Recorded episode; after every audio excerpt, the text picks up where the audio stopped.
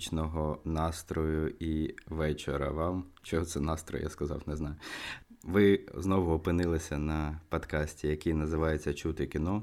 А значить, сьогодні ми будемо знову говорити про чудові саундтреки до чудових картин. І не дарма, як так заакцентував на Різдві, тому що сьогодні у нас буде такий дуже наближений до різдвяної тематики настрій. А в кого у нас? А в нас це в Паші Коваленка і в Анастасії Шупранової. Настя, привіт. Всіх вітаю, Пашу, вітаю наших дорогесеньких слухачів, слухачок і е, слухаченят. Теж вітаю. Ми раді, що ви у нас увімкнули. Дійсно, сьогодні буде чарівний подкаст. Можливо, ви зараз прикрашаєте свій дім, якщо ви досі цього не зробили, або скупляєтеся е, до святкового столу, або купляєте подарунки, або ходите просто по своєму місту і дивитесь, як воно гарно прикрашено, або ви взагалі е, не збираєтеся святкувати ані Різдва, ані Нового року і чекаєте закінчення просто цього, цього року. Або ви залишили свою дитину саму вдома. Так. І пішли десь. Що ж, або або ви нас е, увімкнули влітку, і і я не знаю, вимикаєте, почекайте до зими, ми, ми потерпимо, бо якось влітку це слухати такое. А, Хоча я можу злітка дивитися вже і всі різдвяні фільми, і різдвяну музику слухати ось така людина. Так, особливо Індіана Джонс у нас буде дуже різдвяне кіно. Воно якраз а, власне, ніяк. так. Індіана Джонс, власне, більш такий е, на літо пасує. Ну що ж. Кожному разі ми всіх вітаємо. Дуже раді, що ви нас слухаєте. Передаємо всім привіт з наступаючими святами і прийдешніми. Погнали. Погнали. Тим паче, сьогодні ми говоримо про людину. Ну це стов просто, це метр, це я не знаю, просто знайдіть всі, всі круті слова. Всі круті да. слова. Ми ми всі три тап, слова. три крапки ставимо, а ви вписуєте собі, як ви хочете його назвати. Просто я я вам скажу, що людині 91 рік буде 92. Сподіваємось, буде 92 в найближчий час, тому що тут не можна загадувати. От. Першою свою свою номінацію на Оскар він отримав, здається, в 70-х роках. На так, йому було 70-х. десь коло 40. От Тому сьогодні ми будемо говорити про легенду. Якщо я вже згадав про номінації на Оскар, то одразу скажу, що це друга людина після Волта Діснея по кількості номінацій. У Діснея їх 59, а у сьогоднішнього нашого е, героя їх 55, якщо не помиляюсь, чи 56. Так, але за Короче... кількістю, саме за кількістю отриманих Оскарів за свою музику, він теж другий, бо перший Ньюман досі вважається. Вважається, є, ну, вважається. Як кажуть, головне участь, головне не перемога. А ну, коли так, ти 56 ну, разів Всього лише скільки у нього там 5.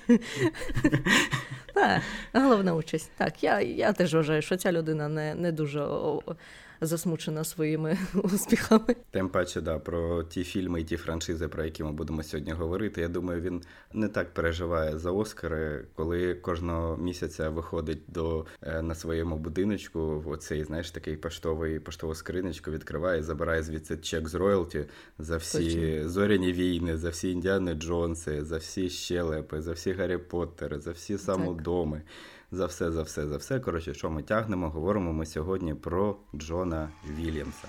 Тут має бути область. Так. Ваші аплодують. Ну, я підставлю, я знайду. Я цей. Вони тут повинні бути, я постараюся. Так, ми сьогодні говоримо про Джона Вільямса і про його творчість. І знаєте, на самому початку, коли ми з Пашою тільки планували е, записувати взагалі наш самий перший випуск, то план був примірно слідуючий. Перший випуск я сказала, що ми запишемо, звичайно, про я навіть не знаю, чи треба його прізвище говорити. Ну добре, про Ганса Тімера, бо я і так кожного випуску про нього говорю. Добре, перший випуск про нього. Далі якісь композитори класні, а останній випуск в році цьому буде. Про Джона Вільямса. Тиждень тому я почала сумніватися чомусь, чи я хочу про Джона Вільямса, чи не хочу. Бо е, я почала вважати, що це таки, така велика-велика банальщина в грудню про Джона Вільямса говорити. Але з іншого боку, я подумала, що взагалі-то, а хто я така, щоб не поговорити про Джона Вільямса? І я взагалі-то в цій студії відповідаю за банальщину, за мейнстрім, я так вважаю. Тому говоримо про Джона Вільямса і закриємо цей гештальт. Він я, я не думаю, що ми його закриємо. але принаймні трошечки в ньому поколупаємось, тому що ну, так. закрити це неможливо. Поколупаємося в Джоні Вільямсі ще рано. Поколупаємось. Як, як мінімум, якщо грати просто франшизу Зоряні війни, в якій Так. 9 фільмів, 2 спін-оффи, неймовірна кількість серіалів, мультсеріалів і всього іншого, е, то ми ніколи з тобою не, не доколупаємось до істини і Так. до правди. І, Тому будемо говорити. Звісно, як обговорювати біографію і творчість е, людини е, в подкасті, який має тривати примірно годину максимум півтори. Людині 92 роки ось буде. Тобто там, в принципі, тут, я не знаю, тиждень можна сидіти. Ми постараємося якось. Я не знаю, навіть якщо най, найголовніші, найважливіші речі збирати, то це все одно дуже довго буде. Ми просто поговоримо про те, що нам не знаю, найближче з Пашою, ми так вважаємо. Бо це ж все ж таки суб'єктивщина. Тим паче Кевін вже лишився сам удома, і хто ми такі, щоб Так. не сказати про це. Будемо говорити сьогодні про три фільми. Перший фільм у нас е, це останній його фільм. Крайній, будемо вірити, що крайній на останній. Да? ну що... ні, він ніби останній. Він так сказав? Ну так. Слухай, ну людині 92 роки. Господи, ну я вже Ну, втомилася. Мені Вибач, скільки е, 30 нема. Клінт Ісвуд досі знімає кіно. А це, знаєш, це треба прямо на майданчику, десь там ходити, з людьми говорити. Це не в студії можна закритися і собі там щось натикати. Так що ще, ще не давай йому цей. Не, не Але ховай він його сказав, так. він, я, він сам сказав мені. рано. Добре. Ну добре. Якщо настільки інсайдерська інформація, Так, тоді так. окей. Так ось ми говоримо. Добре, про останній фільм, е, який, до якого він писав музику, це е, Індіана Джонс і Реліквія долі. В українському прокаті він так називався. Потім ми говоримо про фільм, який ми е, вважаємо його найвизначнішою, його візитівкою. Це, е, це що? Я, я не запитав тебе, що це має бути. Зоряні війни? Мгм. Зоряні війни. І е, ми говоримо про його найпопулярніший фільм, кіно, яке стало найпопулярнішим з його музикою. Це буде власне сам удома. Звичайно, перша частина, звичайно, не четверта, щоб ви там не тішили Так, себе але, надіями. але знову ж я хочу втрутитися тут зараз, бо ми окреслили сам вдома як один з найпопуляр... зараз в нашому випуску найпопулярніший фільм, але знову ж таки це повна суб'єктивщина, і в залежності від того, коли ви народилися, у вас свій найпопулярніший фільм. е, Джона Вільямса, бо якщо ви трошечки постарші є, то звичайно для вас і зоряні війни, і щелепи, і Юрасік Парк, і так далі, так далі. Індіана Джонс. Це Коротше, неймовірні назив, хіти. називай будь-які фільми Спілберг. Так, так. е, Це неймовірні хіти. І... А, ну і в кінці, звичайно, що ж я. А, нічого не буду казати, що в кінці буде у нас е, цього випуску, але буде щось в кінці, тому треба буде дослуховувати нас. Добре. Е, Ми сказали, що ми не зможемо про нього все сказати, а самі вже 10 хвилин нічого не говоримо. Тому давай приступимо нарешті таки до Джона Вільямса. Е, Будемо препарувати його, його творчість, його музику. І розкажи нам взагалі, як, е, як він з'явився на цьому, На цьому світі та композиторському. На цьому світі в мене є ідея, як Про- він з'явився. Я, в принципі, як батько двох дітей, я можу розказати алгоритми. Мені цікаво саме, як він з'явився як композитор. Так, почнемо з короткої біографії. Е, людині 91 рік, я не знаю, як може бути ця біографія короткою. Добре, погнали. Народився о- 8 лютого 32 року в Нью-Йорку. Переїхала сім'я в Лос-Анджелес, і там Джон Вільямс вже почав навчатися. Почав навчатися в північно-голівудській вищій школі.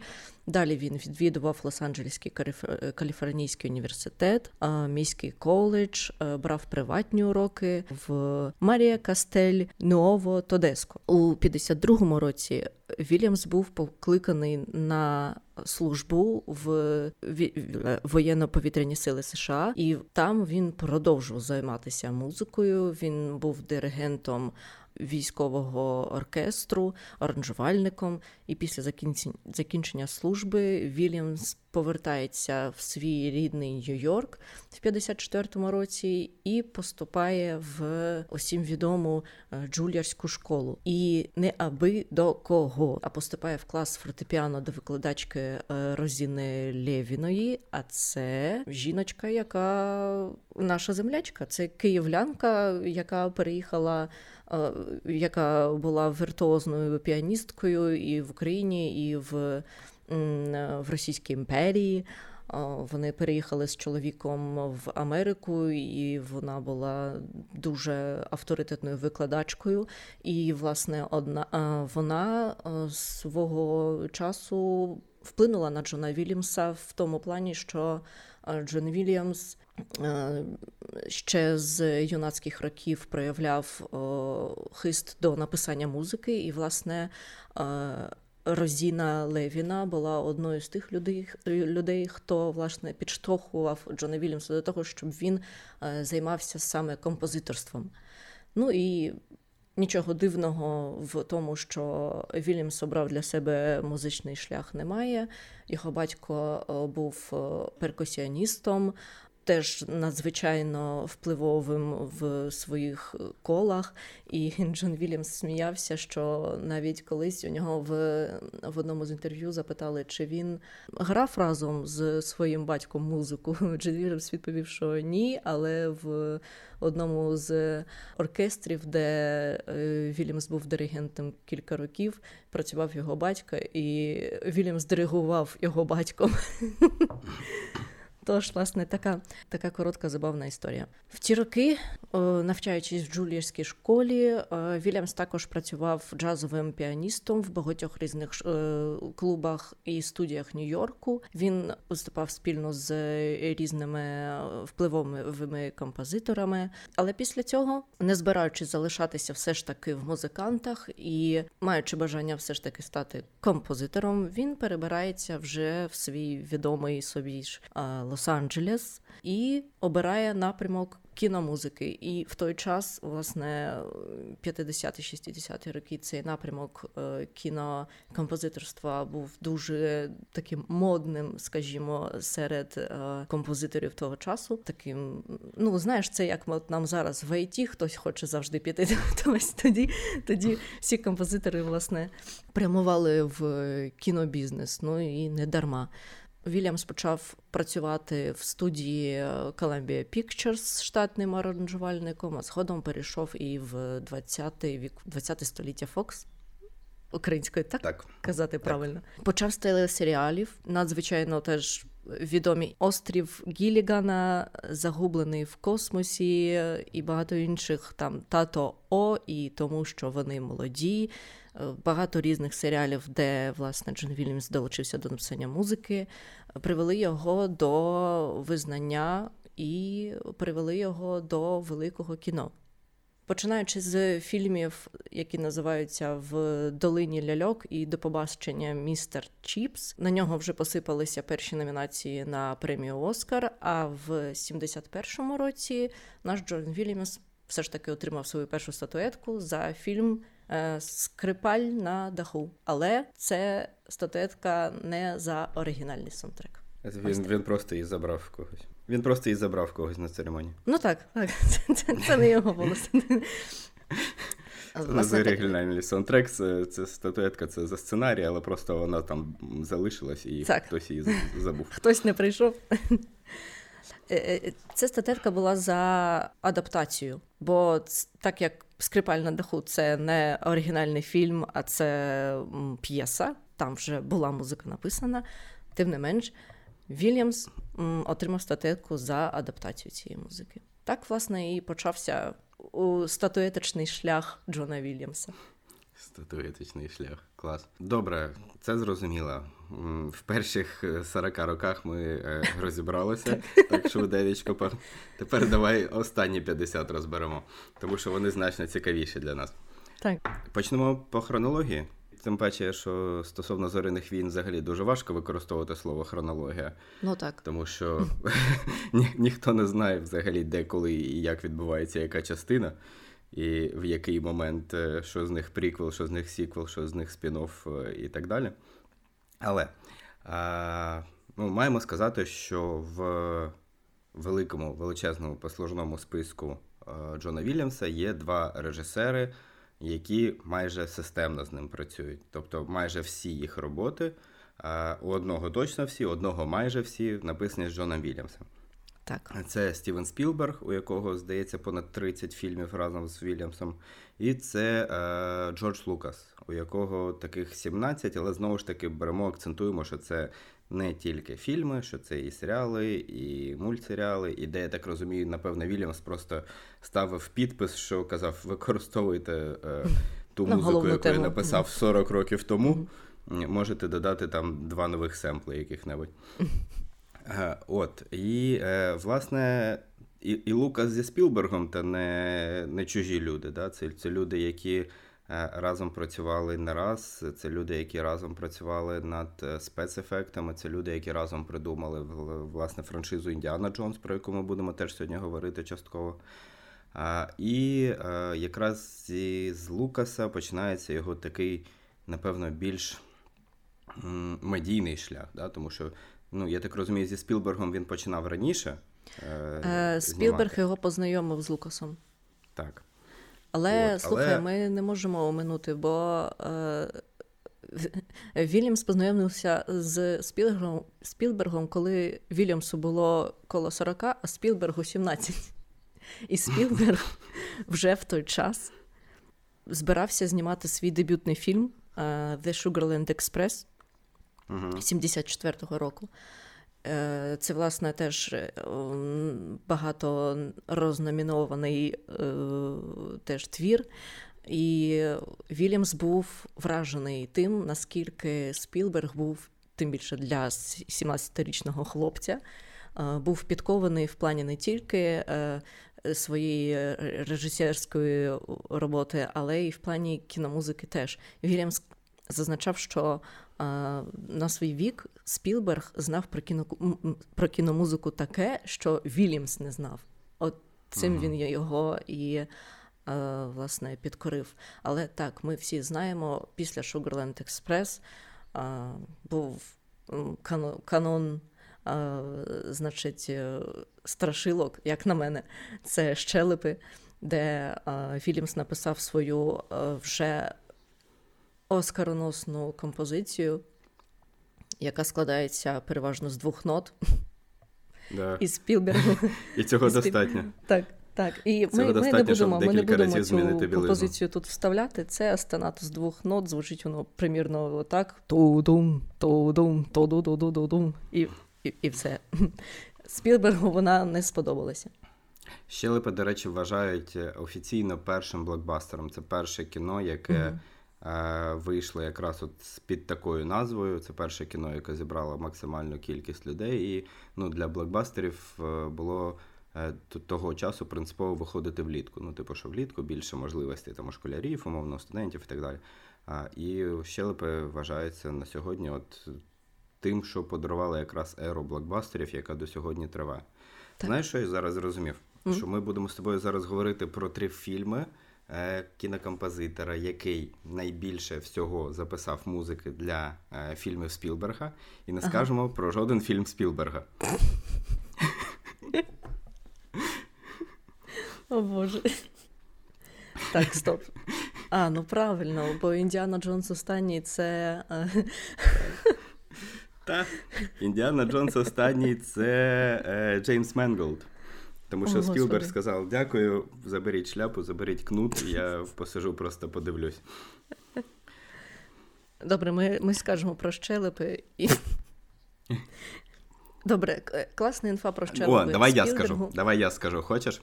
Е, Я інтегрую подкаст Татова касета, тому що ми Інтегруй. буквально от-от випустили е, епізод про список Шиндлера, так. музику до якого, власне, і писав теж Джон Вільямс. Е, там неймовірна музика, дуже крута. Ми там буквально я декілька фраз е, говорю про це, тому що там я інтегрував наш подкаст. Е, от. І якщо ви хочете послухати про Спілберга і про те, як я там розклоняюся в йому в епітетах, нахвалюю його всіма можливими словами. Я просто можу і тут цей факт повторити, що в 93-му році у Спілберга вийшло два фільми. Вийшов список Шиндлера, сім Оскарів, і вийшов Паркюрського періоду. Найкасовіший фільм до 97-го року. Це неймовірно, як в одній голові можуть зародитися два таких проекти. І, в принципі, весь Спілберг він такий. І тому те, що ми сьогодні про нього не говоримо, як так, е, ну, скажімо, ми не говоримо про його конкретно знятий фільм, але Індіана Джонс це його франшиза. Зоряні війни він теж не остання людина пов'язана з ним. От Тому ну, сам удома, да, сам удома ніяк не, не стосується е, Спілберга. Зоряні війни він перша людина, яка пов'язана з взагалі з цим. Бо саме Спілберг привів за ручку Джона Вільямса до Лукаса і сказав: ось.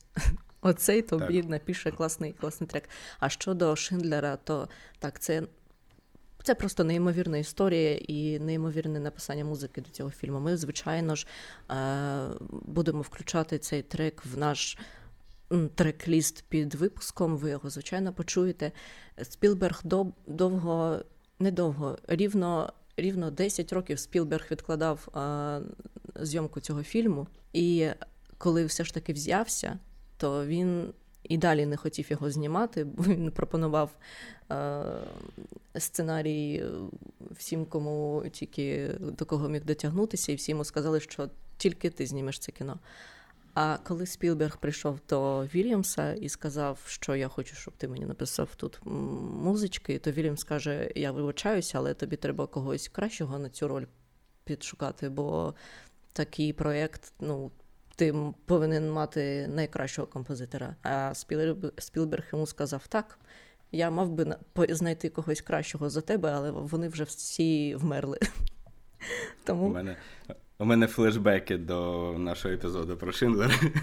Oh. Там я теж цю історію розповідав. Тому, якщо oh. хочете послухати вдруге, то можете е, теж її там е, знайти. Добре, повертаємось до зоряних війн. Так. Е, ти відчуваєш якесь тепло до цієї е, франшизи? Е, знаєш, посередньо. Я абсолютно поважаю цю франшизу. Я абсолютно розумію, за що її, е, за що вона є настільки величною. Але я дивилася кілька фільмів раніше, і, чесно кажучи, я на моменті, коли я заплуталася, коли що, за чим мені треба дивитися, я все ж таки вирішила перенести цей experience. Але так, я абсолютно я не відчуваю тепло, можливо, настільки, наскільки мала б відчувати його. бо... Е, Пік цього, пік популярності цього цієї франшизи ну, не припав на на мій початок і, і, і, власне, мій хід життя, бо я трошечки пізніше народилася. Якби я була старшою людиною, то 100%. Але я дуже рада, знаєш, що зараз, наприклад, е, завдяки таким серіалам як е, теорія великого е, вибуху, е, входять в моду ось такі речі, як зоряні війни, як там, я не знаю, зоряний крейсер крейсер Галактика чи щось по типу такого, знаєш, такі такі класичні, класичні роботи. Тому я впевнена, що колись я передивлюся всю франшизу і буду на неї молитися, куплю собі постер. Ніколи ніколи в житті ти не передивишся всю франшизу. Ти можеш почати зараз і закінчити в 94. Я знаю, що є серіал. А, ні, стоп, серіал серіал є, так? Є штук 10 серіалів, Настя, я тобі О, серйозно кажу, ти не можеш передивитися все. Добре, я передивлюся повнометражні повнометражні роботи. От це можна, так. їх 9 і два спін Тобто теоретично ти можеш отам десь так, е, так. зупинитися на 11 щось, фільмах. Щось з цього я остаточно дивилася 100%. Е, але, але, але, але поки що я ще не доросла, можливо, ментально для того, щоб сприймати сприймати таку штуку. Але абсолютна повага і абсолютне моє захоплення взагалі всім, що з цим пов'язане. Що до тебе? Абсолютно розділяю твій погляд. Я теж не відчуваю до неї настільки тепла великого. Тобто я її теж дуже ціную, мені вона теж імпонує. Я е, в неймовірному захваті від винахідливості Джорджа Лукаса як е, автора практичних спецефектів, тому що я завжди наводжу зоряні війни як приклад фільму, який було знято 70, здається, якому 8 чи 79-му? 77-му. 77-му 77-му році. І там спецефекти краще, ніж е, ну, те, що було, наприклад, там в пострадянському кіно, да, вже тут. Чи е, ну, Це абсолютно Точно. неймовірні якісь речі, які були вигадані, зроблені і реалізовані не на комп'ютері, не те, що там хтось приходив і сказав, так. Е, ти мені, будь ласка, відрендери цього робота, щоб цей робот мені пройшов отут 20 кроків. А ти там зроби, щоб це сонце отак от крутилося і потім відлітало кудись. uh Ні, це все ручками робилося. І, і це величезна повага. Коли я дізнався, що всередині C-3PO сиділа справжня людина, я взагалі е, ледь розум не дійшов. От. І е, от всі ці речі, я їх неймовірно поважаю, неймовірно Е, Я не можу сказати, люблю цю франшизу, але ну, мені приємно час від часу її дивитися. uh Але я не є її прихильником, не є її фанатом. Я знаю, що таке взагалі не можна говорити, тому що фанати е, є два види токсичних фанатів: це фанати зоряних воїн і фанати Зака Снайдера. От, І вони ненавидять всіх людей в світі, просто інших. І не дай Бог, ти щось скажеш не те хоча б на рівні не це найкраще, а от просто просто кажеш краще, вони тебе вже ненавидять за це, якщо ти Чекай, сказав, що це найкраще. Це не а, хіба не е, фанати Стартреку є найбільшими ворогами е, фанатів зоряних війн? Ну, типу, так, але я думаю, це дуже дві схожі категорії аудиторії. Ну так. Скоріше за все. Точно. Ну і власне. От. І тому я дійсно, я, я, як ти сказала, це теж не перепало на мої, е, на мої молоді роки. На моє дитинство, скоріше за все, вже випала якраз трилогія Пріквела, яка виходила uh-huh. в кінці 90-х, на початку нульових, сучасними акторами Савелілом Джексом, Лаймом Нісоном і всіма тими іншими, Еваном Макгрегором. От, е, Але ну, ну просто не моє. Я я я от до фентезі доволі е, посередньо відношусь, так і, в принципі, до такого роду фантастики, оцих космічних подорожей. Це приємно подивитися з точки зору аналізу, е, але от щоб я прям був в захваті. Я був в захваті, я скажу чесно, на сьомому епізоді, uh коли ну, абсолютно рекламний хід, коли там потрошечку раз на 7 хвилин тобі підкидали когось з оригінальної трилогії, uh-huh. який там з'являвся в камео. От тобі старий Гаррісон Форд, uh-huh. будь ласка, от тобі стара принцеса Лея, будь ласка, uh-huh. от тобі Чубака, такий самий старий, як і був колись. От. Там мені було приємно в кінотеатрі, от прям щось вогник якийсь горів. А так. в цілому ну, доволі равнодушно до неї ставлюся, але про музику, звичайно, це ми сказати не можемо, тому що так. музика це, напевно, най те, що найбільш впізнаване тут є. Найбільш впізнавана і е, музика до зоряних е, він вважається одною з най... найпродаванішою. Найбільш Ось, проданою. най, най такою е, взагалі за всю історію. І знаєш, не дивно, бо е, давай з тобою зараз подумаємо. Фільм е, знімався. Е, точніше, як кіно Всесвіт цей почав на кіноекранах існувати з 77-го року. І взагалі, як у тебе в голові може звучати музика в ті часи? Тобто 77-й, 80-ті, цей sci-fi, ось цей весь, як він, в принципі, у тебе може в голові звучати. Бо взагалі-то прийнято вважати, що це така знову ж таки синтезаторна така. Угу.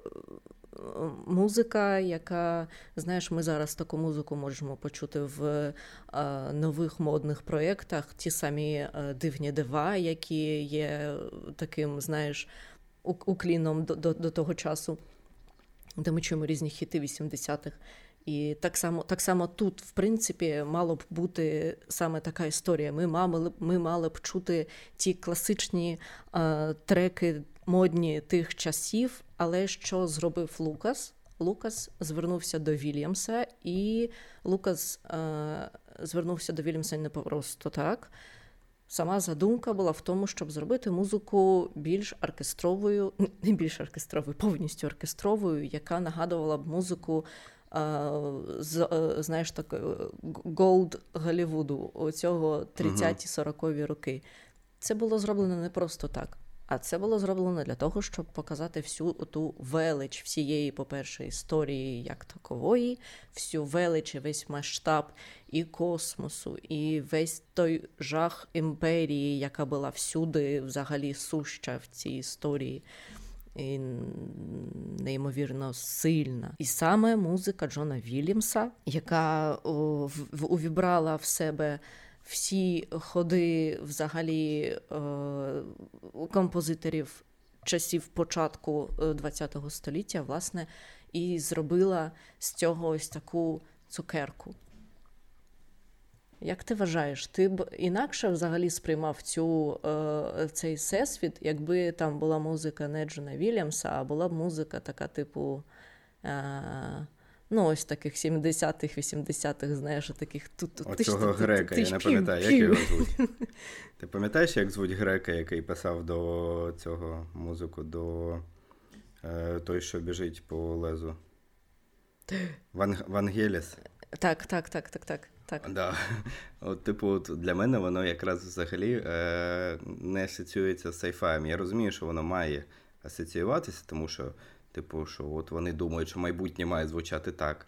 Але мені завжди трошки смішно з одного боку дивитися на прогнози від що sci режисерів, що е, там е, е, авторів книг про фантастичних, да, і коли вони беруть якісь предмети зі своєї реальності і просто там, не знаю, додають до них колеса, чи говорять, що вони можуть літати. Да? uh Коли ми чекаємо літаючі машини чи е, кросівки, які підтягуються тобі під ногу в під потрібний розмір. Так і тут мені здається, що от музика, якщо б вона була дійсно така більш якась сінтіпопна, да, така більш під депешмот чи щось таке, uh то воно б не спрацювало. Ти правда кажеш, що цей стартовий вступні титри, які ну, абсолютно, я думаю, всіх асоціюються з цим текстом трикутничком, який так. віддаляється. Е, воно прям звучить дійсно як. Е, от як звучать заставки студій, да? як звучить uh-huh. заставка, наприклад, 20-го сторіччя Fox, чи заставка там Universal, чи що ще. Вони дійсно звучать отак масштабно, пафосно і Напевно, от той масштаб музичний він відчувається і ну, він задає правильну одразу атмосферу для того, що зараз ти будеш дивитися масштабне кіно. uh Я повторюю, що можна до нього ставитись по-різному, можна його не любити настільки, щоб передивлятися щороку, але е, не оцінити його масштаби е, на той час, на нинішні часи це просто неможливо. Точно, і тепер, завдяки підходу Лукаса і музиці Вільямса, ми маємо позачасову знову історію, яка вражає не тільки спецефектами, і яка вражає не тільки а, там сюжетними якимось ходами, але й музикою. Бо музика е, симфонічна, музика оркестрова це вже. Позачасова музика, бо вона є зараз, вона була 200 років назад, і вона буде теж через 200 років будуть існувати ті самі скрипки, ті самі Е, та сама оркестрова перкусія, ті самі е, духові інструменти. Все це буде інстру... Е, все це буде звучати, все це буде існувати і надалі. Тому зроблено це було не просто так. Дійсно прекрасний хід. І ми, думаю, вже підійшли до тієї точки, коли маємо все ж таки увімкнути якусь музику. Дійсно, бо ми про неї так розказуємо. Краще ви її так. послухайте, ніж слухати нас. Точно. І що е, перша перша наша композиція це власне головна тема з зоряних віян, була написана Джоном Вільямсом, виконана лондонським симфонічним оркестром, що взагалі майже все виконується лондонським симфонічним. Де не поглянь, всюди лондонський симфонічний оркестр. Добре. Це як британське вчення, так і лондонський так. симфонічний оркестр. Точно, точно. Тож слухаємо.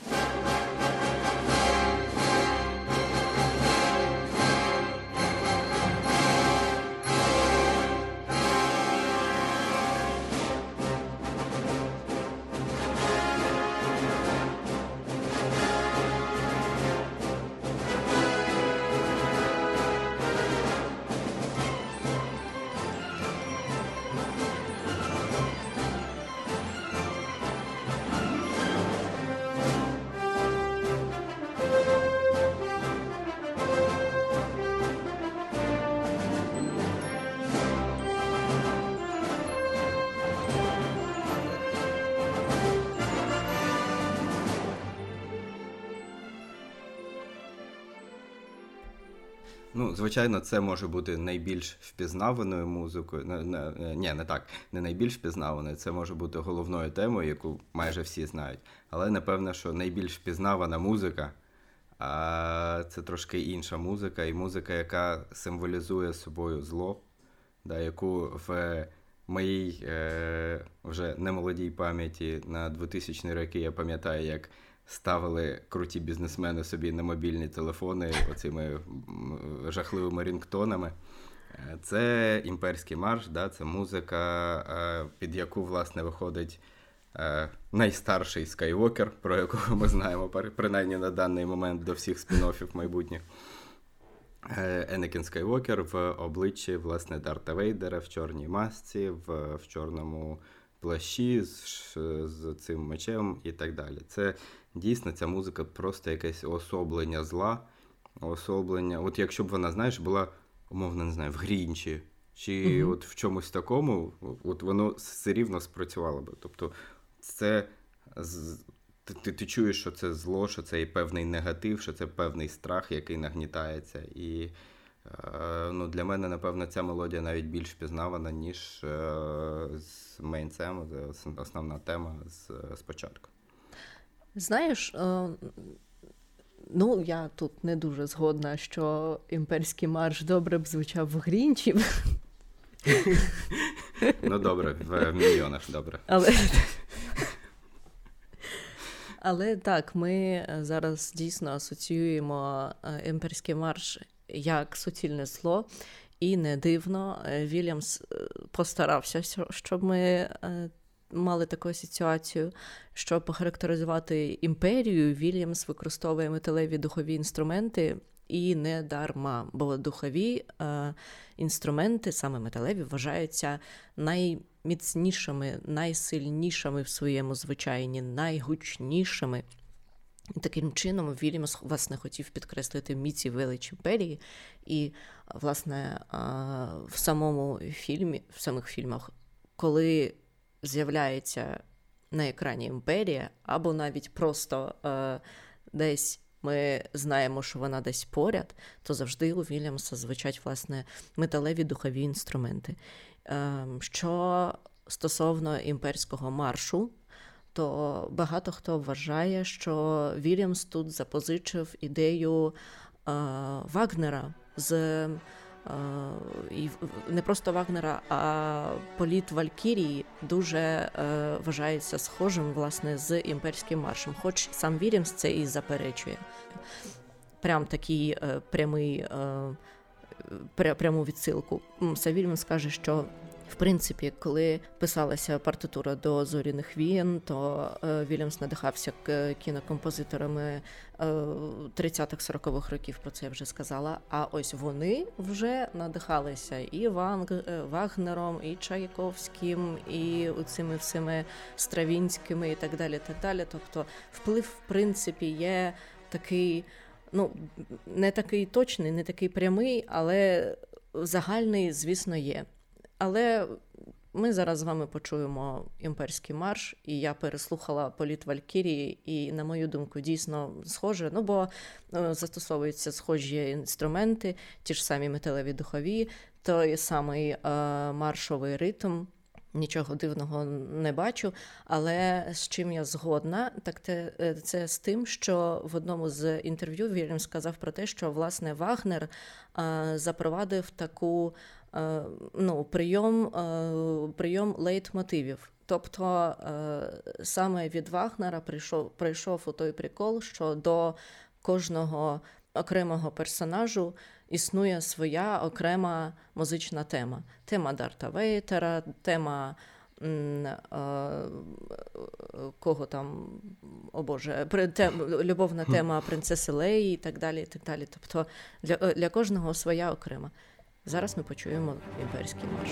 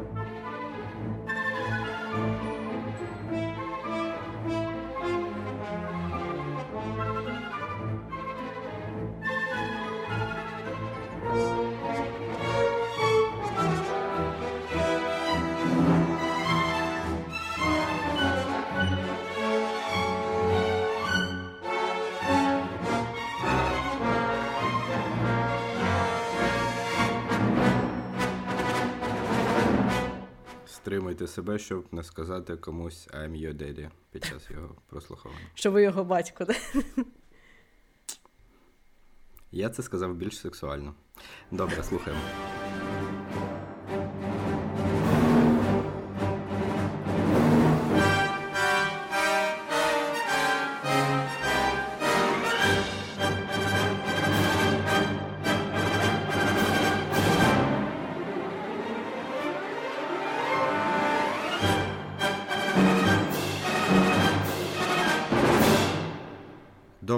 Повертаємось з далекої далекої галактики. Е, як ми і сказали, що цю подорож можна почати, але е, навряд чи можна закінчити, стрибаючи з спін-оффа на спін-офф, з планети на планету, е, перекладаючи силу з одного джедая в іншого і дивуючись, як це йода став бейбі йодою. Все це ми залишаємо на плечах Вільямса, Лукаса і всіх причетних і студії Дісней, яка власне зараз е, викачує з цього гроші, як не знаю, що мій син йому 5 років, він знає, хто такий Дарт Вейдер. Він не дивився зоряні війни, але він знає. Типу, настільки настільки великий цей медіабренд. Е, Точно. І і Дісней не просто так його дійсно е, купив собі свого часу і не просто так зараз використовує наповну на своєму Disney Plus, випускаючи серіал за серіалом. А ми повертаємось до ще однієї теми, яку теж знає мій син. І коли ти в мене питала, що е, невже я не подивлюсь, як Кевін залишився сам, подивився. Ура! Так вийшло, що подивився. Подивився навіть двічі, як він залишився сам вдома, як він залишився сам в Нью-Йорку. Е, і говоримо, як ви зрозуміли зараз про сам вдома, про класичні дві частини які виходили в е, прокат. Здається, тільки третя ще частина виходила в прокат. Їх, на всяк випадок, для тих, хто не знає, їх шість штук. Е, і решта з них виходили як телефільми. Останній це був перезапуск на Disney знову ж таки.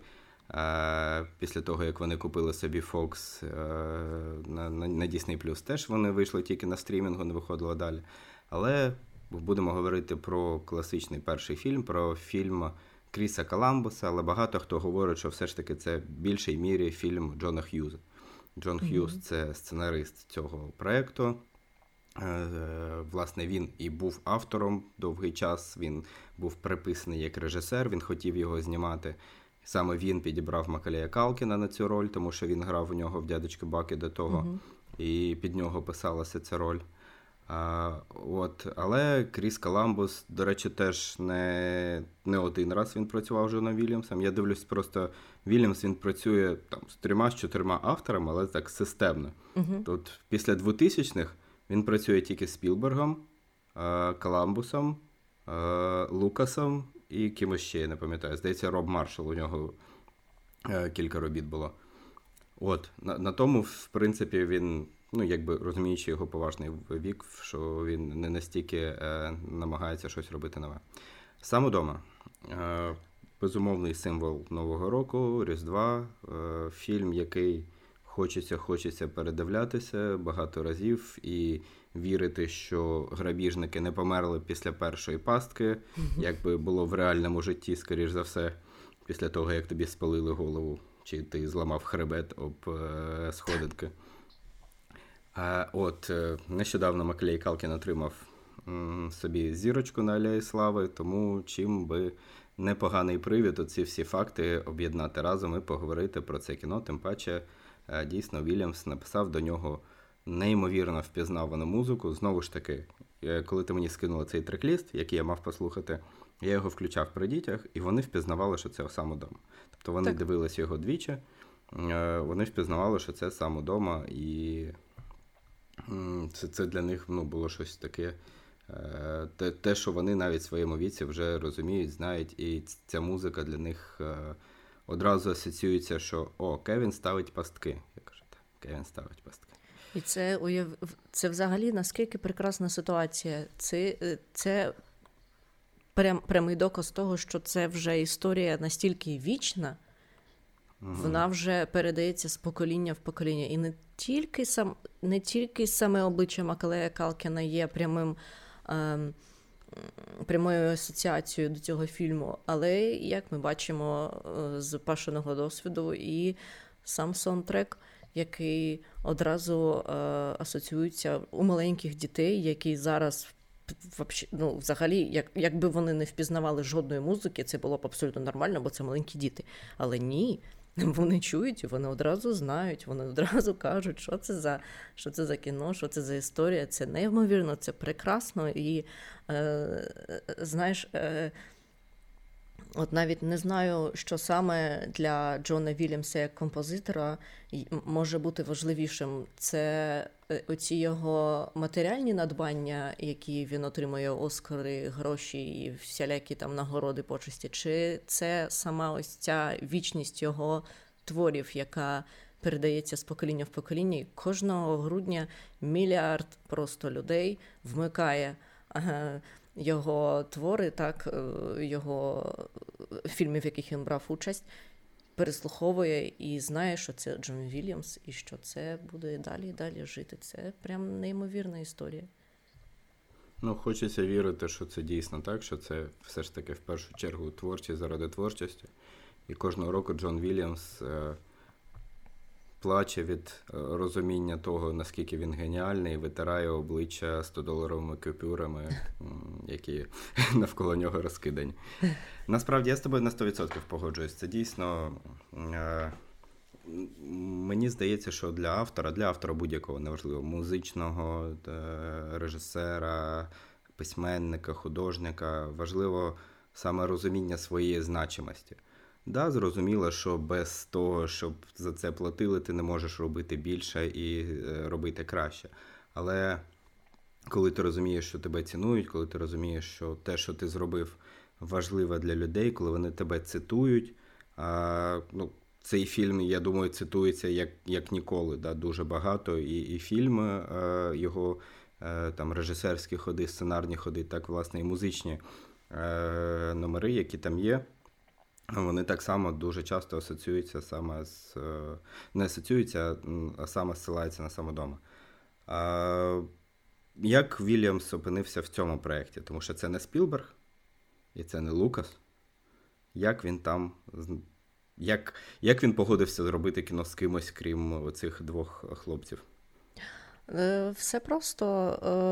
Е, по-перше, історія така взагалі всіх його співпраць це неймовірно плідний е, кінокомпозитор, і е, який е, написав неймовірну кількість партитур і неймовірну кількість має е, фільмів в своїй фільмографії, але мав би більше, якби я не знаю, якби років у цьому житті було більше, якби днів на тижні було більше, якби годин в добі було більше. Бо скільки він має пропозицій, це просто ну, неймовірна кількість. І чому він долучився до самодома, так це абсолютно проста історія. Він теж хотів мати а, е, в своїй фільмографії якесь кіно, яке буде а, приємно дивитися його дітям. Як і багато хто, в принципі, з композиторів теж долучається до таких більш сімейних дитячих а, фільмів. І тому так, Вільямс, Вільямс власне, і е, долучився таким е, образом до Коламбуса. У нього ж був іншопланетянин Спілберга. Чого йому ще хотілося дитячого чогось?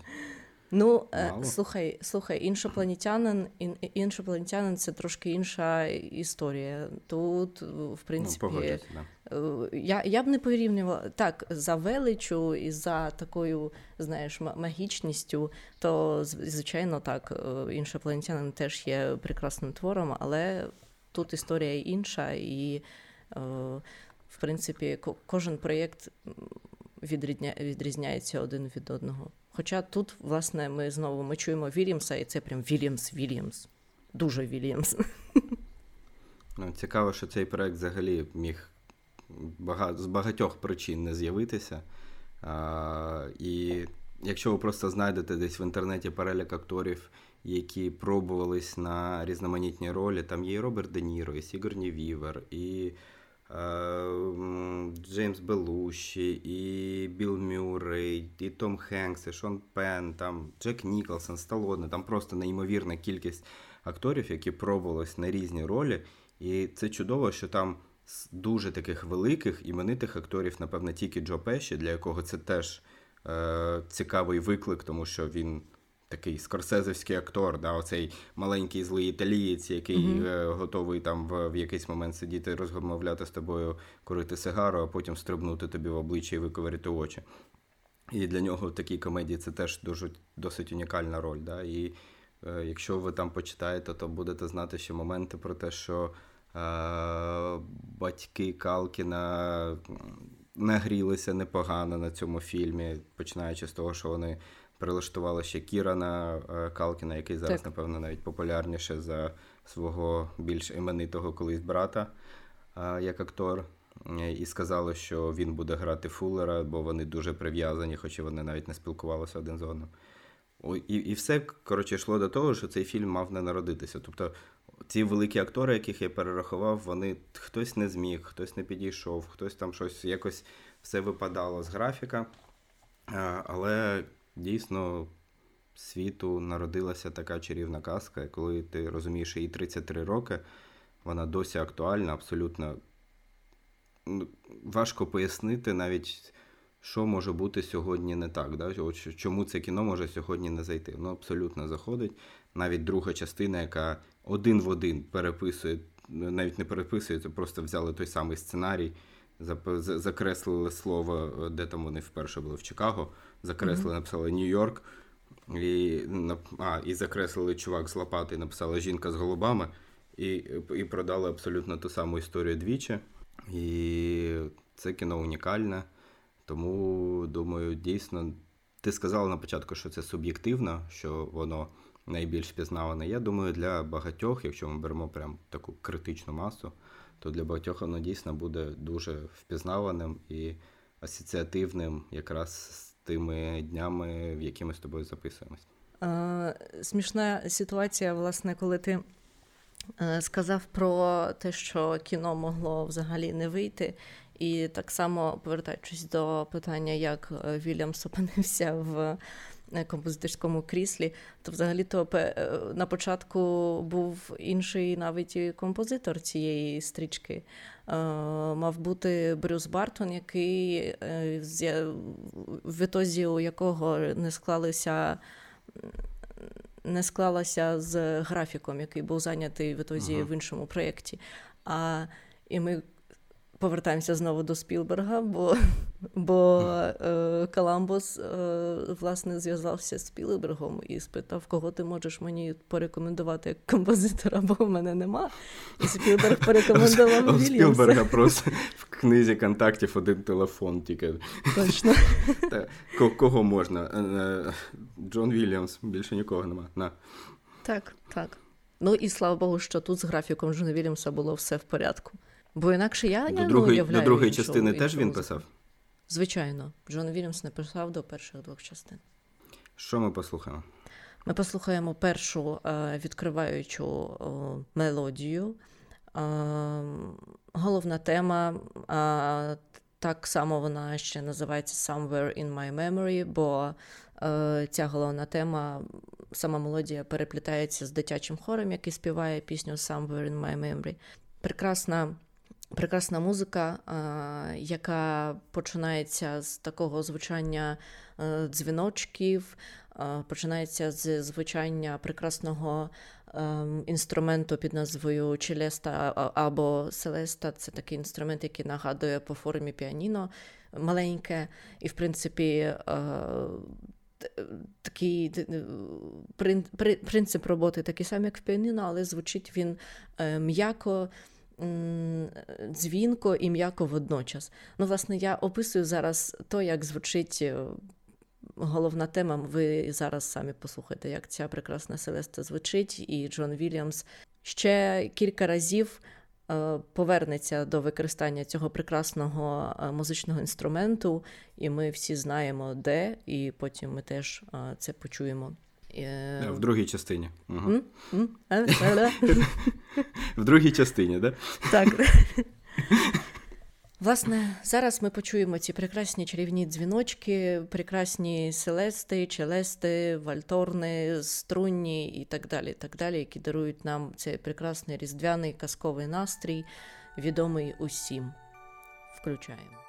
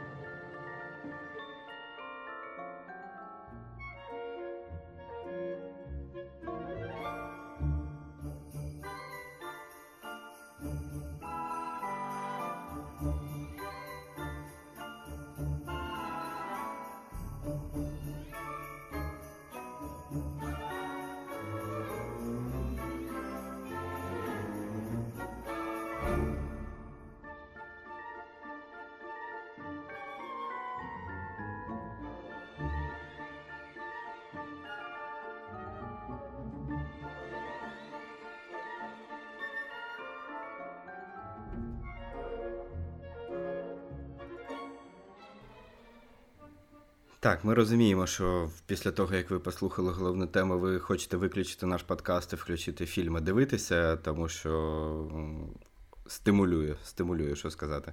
Але все ж таки дослухайте, бо буде ще багато чого цікавого.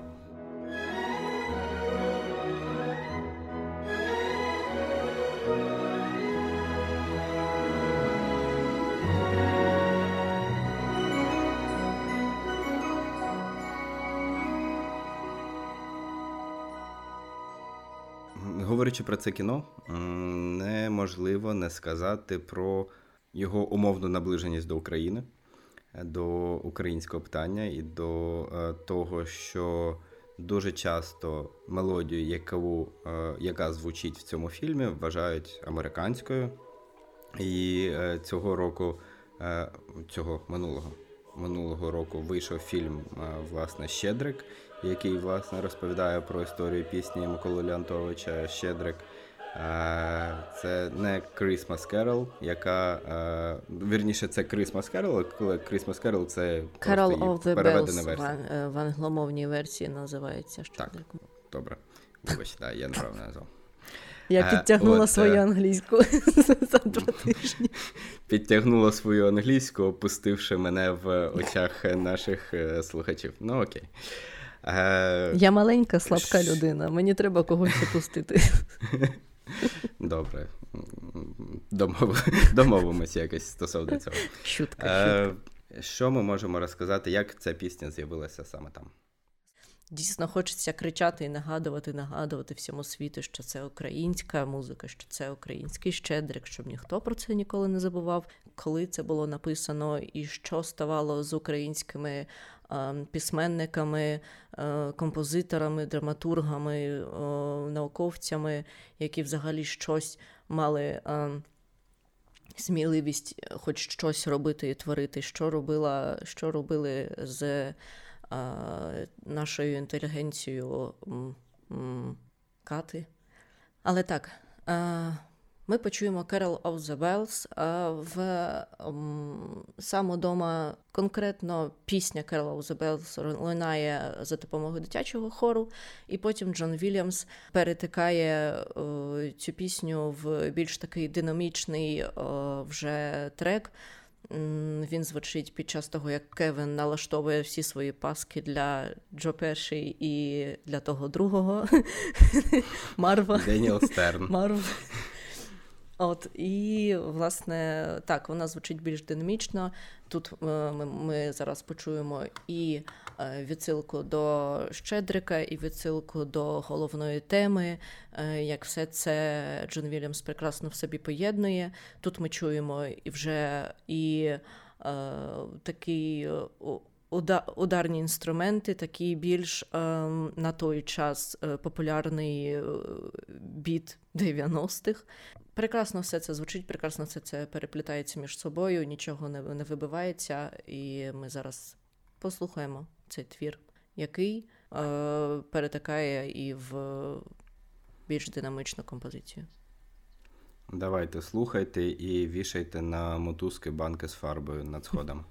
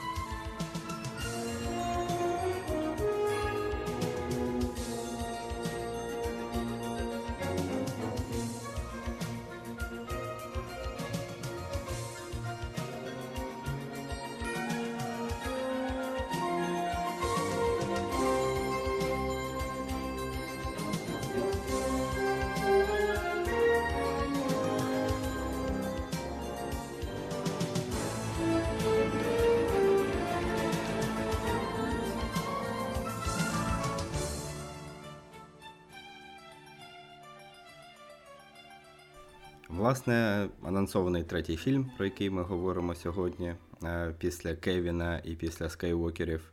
Це ще один не менш культовий персонаж.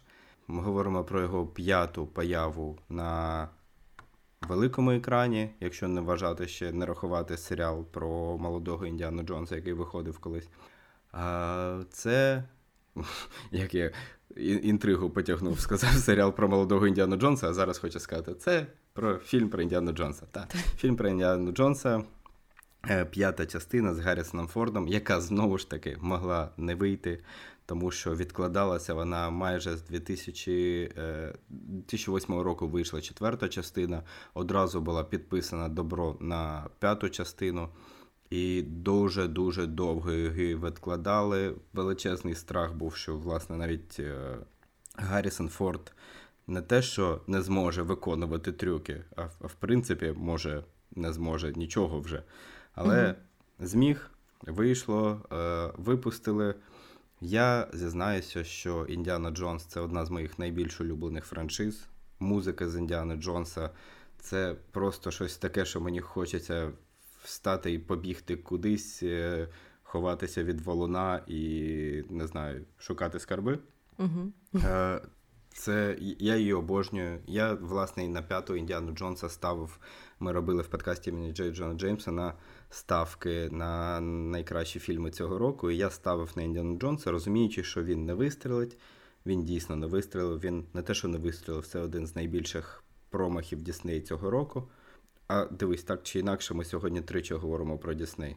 Це все так. починалося не як Дісней, але все опинилося у Діснея в результаті. Третій, е, ну, найбільший промах, тому що його бюджет був понад 300 мільйонів більшість з яких пішло на омолодження Гаррісона Форда для цих для цих сцен омолодження, не не справжнього омолодження, не не на спа процедури. А може і на це, бо вибачте, А може і на таким... це. Скоріш за все. Скоріш за все, я думаю, да, там був, е, знаєш, як показують окремий такий трейлерний парк для Гаррісона Форда, де у нього просто було своє місто, де можна було uh-huh. ходити в спа на атракціони і так далі. Фільм вийшов. Е, не можна назвати фільм прям дуже поганим, але ну, напевно не, не можна і експлуатувати настільки довго е, немолодих людей, тому що воно відчувається. Якщо в попередніх частинах динаміка це була головна ключова е, частина взагалі побудови історії Індіана Джонса то зараз, вибачте, е, вимагати від е, скільки там йому 80 з гаком років Гаррісону Форду, е, вимагати від нього, щоб він там щось зробив. 81 то... рік Гаррісону Форду. 81, так. Да. От, вийшов, вийшов. Власне, я думаю, що ми можемо проговорити про конкретно цей фільм, але я думаю, так чи інакше будемо говорити про класичну мелодію, класичну музику. Точно класичне ту-ту-ду-ду, ту-ту-ду. Так, яку Гаррісон Форд ненав... ненавидить. Гаррісон Форд занадто багато всього ненавидить. І Мені дуже часто попадається інтерв'ю, де він розповідає все, що він ненавидить. І все, в принципі, він ненавидить е, ці е, мічі, е, які світяться лазерні. Він ненавидить хлист шляпи. Що він ще ненавидить? Все, що йому принесло популярність, він ненавидить. Ну що ж, е, людині 81 рік. Добре, що він а, ну добре, да. що він ще він ходить. Він все ненавидить, точно. Він ненавидить все. Це просто нормально в його роках. Точно. Ну і ти правильно сказав, що ми, хоч і говоримо про останню частину, але повертатися будемо до до всієї франшизи, бо е, Джон Вільямс, хоч і завжди пише прекрасну неймовірну музику і до різних кіно всесвітів, але він так само і прекрасно цитує сам себе, бо настільки неймовірно популярні і. Е, успішні композиції не можуть просто залишатися без уваги, і Вільямс це прекрасно розуміє. Та весь світ це прекрасно розуміє. Бо що це була б за частина Індіани Джонса без головної теми Індіани Джонса? І Вільямс це зробив. Ми послухаємо е, головну тему, але перед цим ми послухаємо тему, яка звучить на початку е, фільму. Вона називається пролог.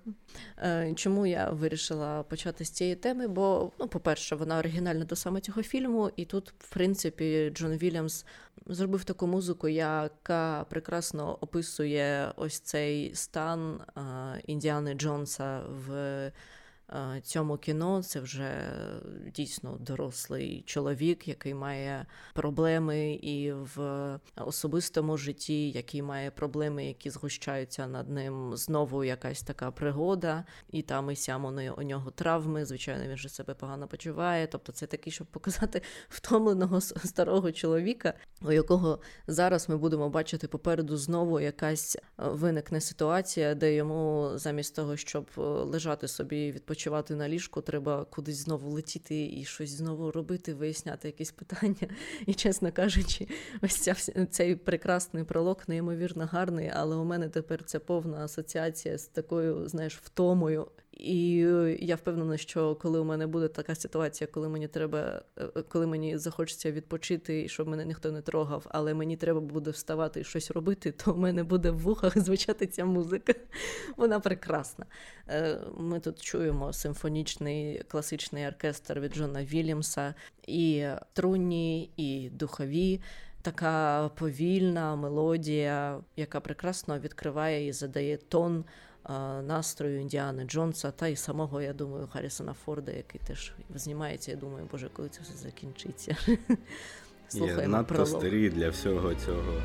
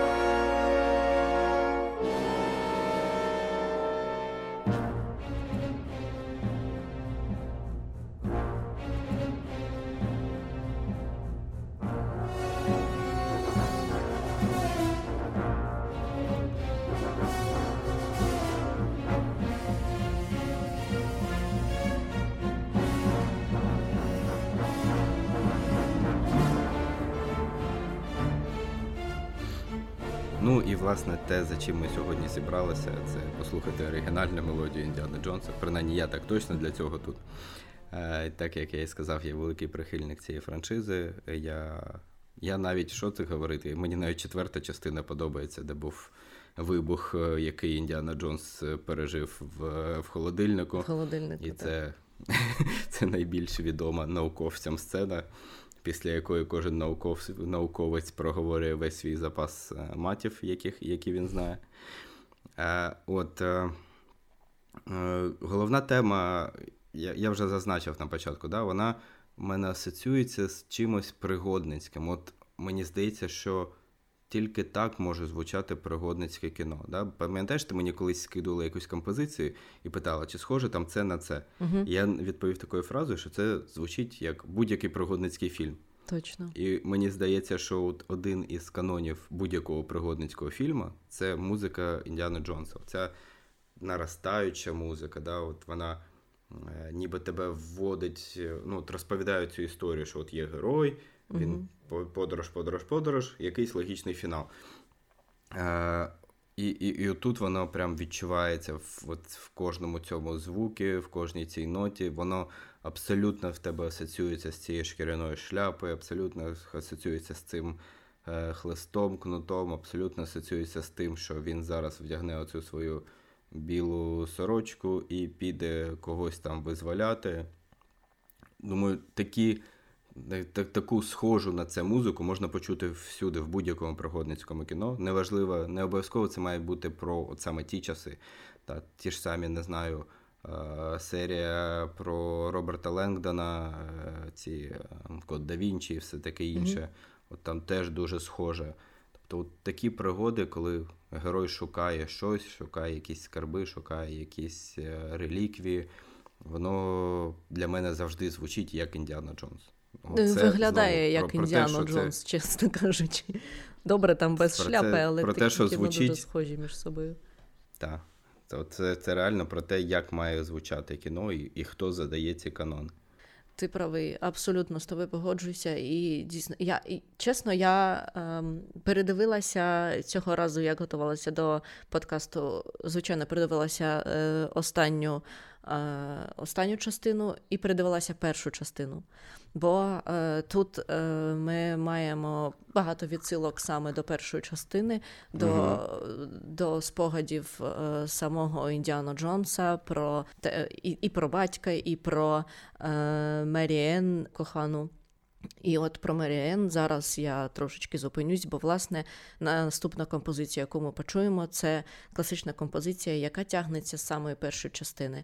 Е, є тема Меріен, і вона є як і в першому фільмі, так і в другому, в третьому, і взагалі всюди, де вона є, і в останньому теж. Що Джон Вільямс робить з цією темою, так він її вмикає взагалі кожного разу дає якийсь хоча б натяк на Меріан. Тобто, коли е, герой Гаррісона Форда про неї згадує, про неї думає, то лунає ця мелодія. Коли в них якась романтична сцена починається або в кінці фільму, як е, ми зараз послухаємо з нової версії фільму. Як зазначав сам Харрісон Форд, і е, взагалі багато хто так робить, і це прекрасний теж хід, коли е, музики не є забагато. І, власне, в першій частині е, Індіана Джонса, коли Індіана Джонс зустрічається з е, Меріан, ми в перший раз Меріан бачимо взагалі на екрані, то музики взагалі немає. Вони зустрічаються в тиші. Бо і так є е, той емоційний накал, і так його достатньо. І, звичайно, е, в останній частині, коли Діана Джонс згадує про Меріен, коли е, і коли вони в кінці кінців зустрічаються і миряться, то лунає ця прекрасна тема, яка е, потім перетикає в головну тему. І так, ця композиція називається Нью-Йорк 1969 року. Бо, власне, вона звучить, коли Індіано Джонс повертається до ну, до свого дому вже в кінці фільму. Слухаємо.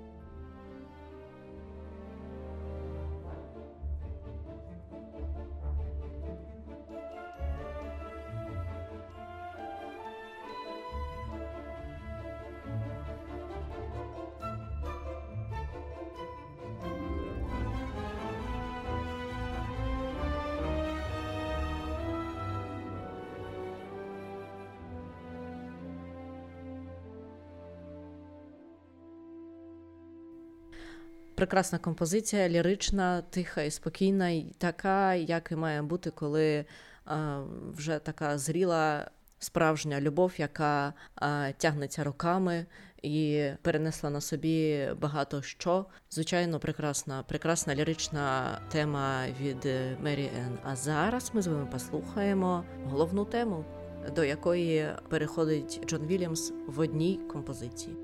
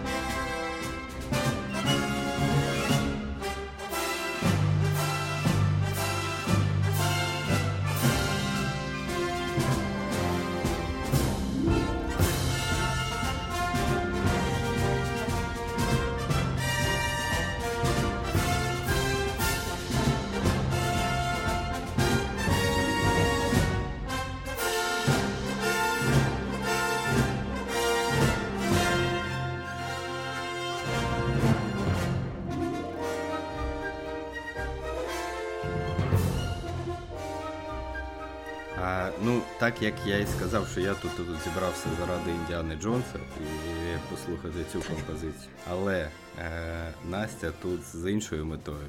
Ви б бачили, вона, значить, сидить е, в піжамі.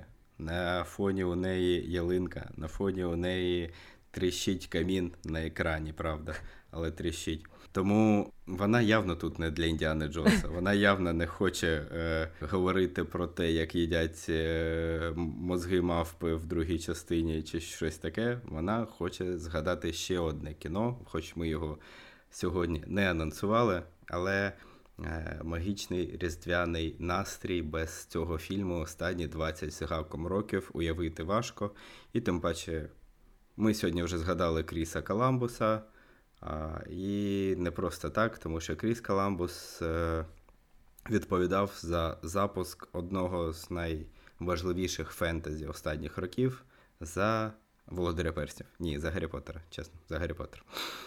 Да, ми послухаємо, хочеш, щоб ми послухали ще й Гаррі Поттера, правда? Так. І е, я не знаю, я а що?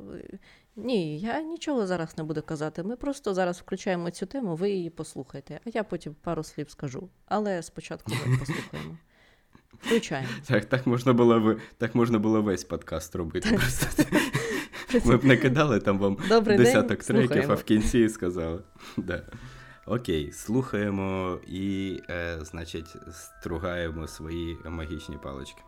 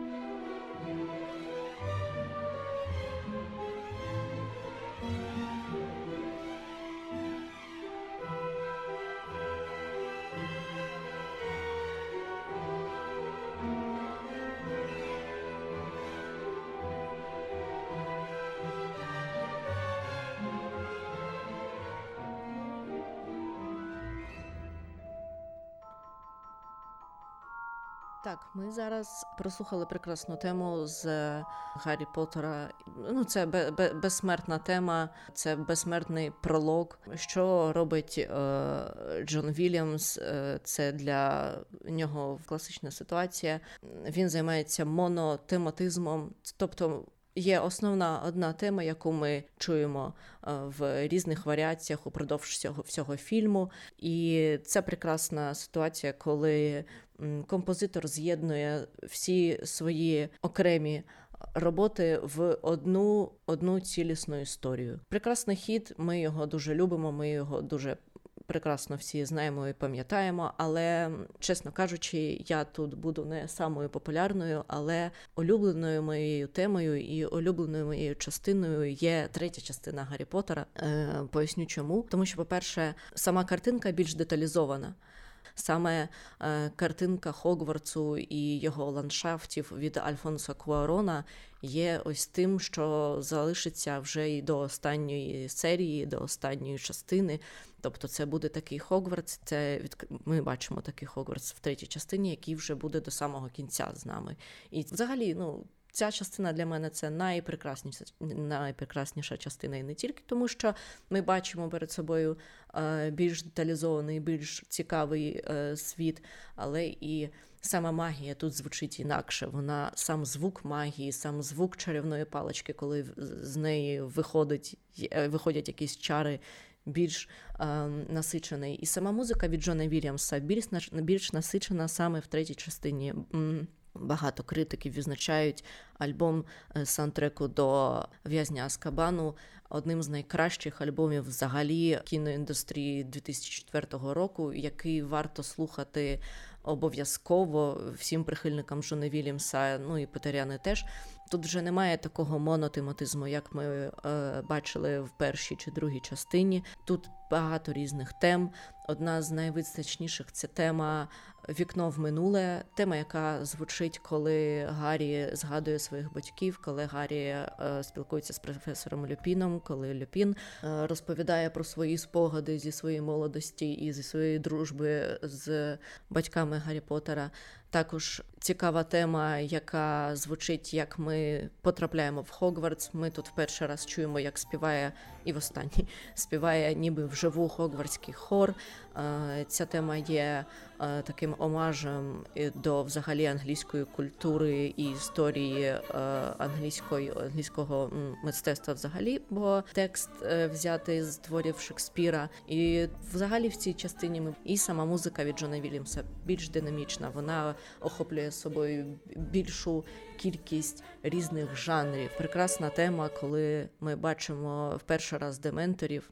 Ми бачимо, як Гаррі Поттер а, в перший раз з дементором бореться, і тут Джон Вільямс показав саме боротьбу людяності, яка навіть звучить за допомогою хору і дементора, абсолютного теж ну не зла, а абсолютного абсолютного е, антиподу всьому людському. І сама музика, яка супроводжує дементора, навіть не є музикою, це просто страшний скрипучий звук який. Е, не знаю, у мене асоціюється з мігренню. Ну і можливо, в принципі, така асоціація має бути. В будь-якому випадку музика до Гаррі Поттера і в'язання Аскабану є неймовірно багатою.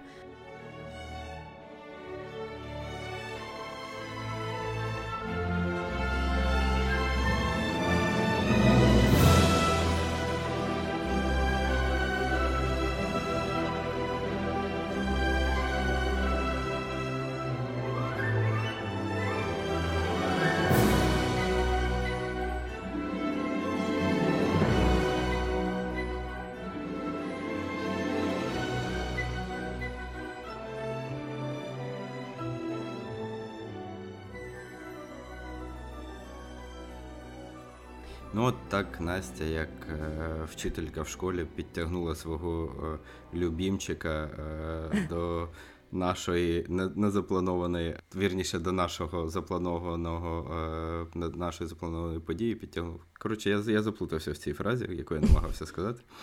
Але суть в тому, що Гаррі Поттера тут не мало бути, але він тут є. Дійсно, важко собі уявити останні 20 років е, Різдво без Гаррі Поттера. Хоча дивно, да? це це фільм, який ніяк не пов'язаний з Різдвом. Чому постійно всі Слухай, говорять, що це тут, різдвяний фільм? В принципі, для мене для я можу передивлятися Гаррі Поттера в будь-яку пору року. Для мене це взагалі ну так. І Різдво теж. Ні, ну це зрозуміло, що нічого не станеться з тобою, якщо ти його ну, так, подивишся. Чому чому є асоціація з Різдвом? Напевно, через е, все ж таки перші дві частини від Каламбуса і е, тему таку дуже вільямську. Бо, звісно, Джон Вільямс е, в оригінальній темі в Е, темі до Гедвіги використовує той самий інструмент, який він використовував і при створенні саундтреку до один вдома. Дуже схоже звучання взагалі самої ну концептуально, так скажімо. Тому і не дивно, що асоціація така є. Ну і звичайно, в фільмах про Гаррі Поттера е, ось ця частина. Різдва завжди в кожній серії все одно показується. Тобто, опроч останньої сьомої, бо там, в принципі, події вже розгортаються не не взимку, але останньою восьмою по фільму. Але в кожній частині про Гаррі Поттера є е, увага до різдвяних свят, тому в принципі і вони показані дуже гарно, що в першій частині, що в п'ятій частині завжди це виглядає прекрасно, магічно і святково. Ну і до речі, ж Спілберг так само був довгий час представлений представлений до цього проекту, і він мав його запускати. Спілберг теж має е, неабияку, неабиякі досягнення на ниві такого казково дитячого кіно. Дуже різні в нього є проекти, там і Великий Добрий Велетень, і Капітан Гак, і іншопланетянин вже згаданий сьогодні. Але е, бачимо, що запустив його Кріс Коламбус, і правильно Настя сказала, що е, як в самому е, всесвіті відбувалося, да, що Гаррі Поттер починав як маленький хлопчик, а закінчив, в принципі, вже доросла людина, закінчив цю історію, то і фільми дуже сильно трансформувалися з тим. Події в фільмах трансформувалися з тим, як трансформувався сам Гаррі Поттер. Тому ми не могли упустити цей момент, щоб не згадати, якщо ми вже говоримо про Джона Вільямса. Зрозуміло, що все одно все ми не охопимо, але трошечки вам сьогодні змогли розказати, змогли е, показати, змогли згадати. Про чудову музику з чудових фільмів, з важливих фільмів. Я напевно, мені здається, що сьогодні наш випуск якраз про максимально значиме і важливе кіно, тому що ми і до того говорили про важливих е, композиторів, які писали музику для, для важливих фільмів. Але сьогодні, як ніколи, це от прям пік. Пік того, що е, як музика може дійсно е, вирішувати якісь е, навіть сценарні історії в самому фільмі. Будемо сьогодні потрошечку завершувати. Сподіваємось, що, от хоч Настя сказала, що їй, е, значить, в телеграмі Джон Вільямс написав, що це його був останній фільм, і що він більше нічого до чого писати музику не буде. Але ми впевнені, що якщо в світі зоряних війн, е, навіть не якщо, а коли в світі зоряних війн вийде новий фільм, то там так само буде позначено Джона Вільямса. Коли в світі Діани Джонса вийде новий фільм. Там так само буде позначено Джона Вільямса. Гаррі Поттері. Е, в тому серіалі, який зараз планується, ми впевнені, буде звучати та мелодія. Коротше, е, головне дійсно, що е, оці культурні надбання, ця музика лишається вічною і вона абсолютно асоціюється з тим, що ми бачимо на екрані. Тому вибирайте про який в який кіно всесвіт Е, з сьогоднішніх нам згаданих запірнути пірнути сьогодні саме вам. А ми сьогодні будемо потрошки вже прощатися з вами, будемо е, закінчувати. Будемо вам бажати гарних свят, тому що, скоріш за все, це останній випуск цього року.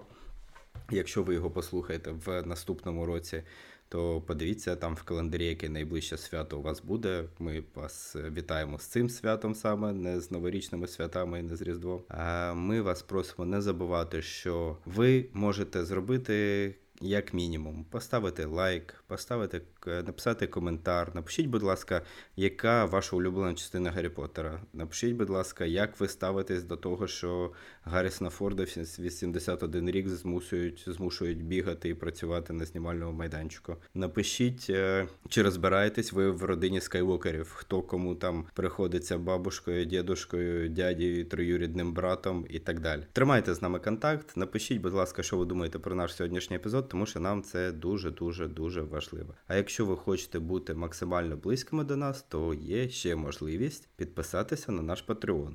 Там ми е, публікуємо різноманітні добірки, там ми даємо доступ до нашого чату авторів, який ви можете писати, коли вам це е, захочеться задавати нам різні питання. Там є ранні доступи до епізодів, там є та багато чого там є. Заходьте, і ви і ви все це побачите власне в е, нашому Е, на нашій сторінці на Патреоні і BuyMeCoffee.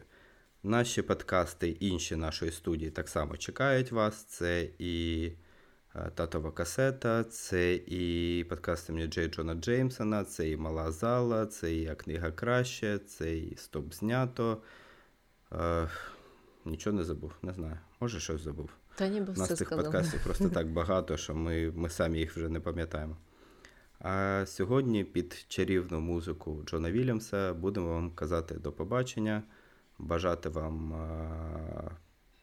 хорошого різдвяного настрою, бажати вам кіно не тільки дивитися, але і іноді трошки навіть чути. Так, я приєднуюсь до кожного слова, е, яке сказав Паша. І від себе хочу додати, що люденьки, будь ласочка, в цей період е, різдвяно-новорічних свят Зупиніться на секундочку, увімкніть свою улюблену музику, неважливо яку. Можна Джона Вільямса, можна Рамштайн собі якийсь включити. Взагалі, що хочете, то й включайте. І просто трошечки кайфаніть. Якщо ви хочете прикрашати ялинку, прикрасьте, будь ласка, ялинку. Е, Зі своїми близькими розділіть цей момент. Якщо ви не хочете, не прикрашайте, але, будь ласочка, будь ласочка, я вас дуже прошу, трошечки, трошечки постарайтеся почуватися добре, або хоча б нормально під кінець цього року, щоб наступний рік почати, почати з новими силами і подивитися, що ж такого прекрасного він нам всім несе. А ми вам кидаємо промінчики добра і посипаємо вам голову е, своєю е, чутикіношною магією. А сьогодні будемо прощатися з вами, Паша Коваленко, Анастасія Шупранова, е, подкаст Чути кіно, Джон Вільямс. Побачимось. Бувайте. Побачимось, почуємось.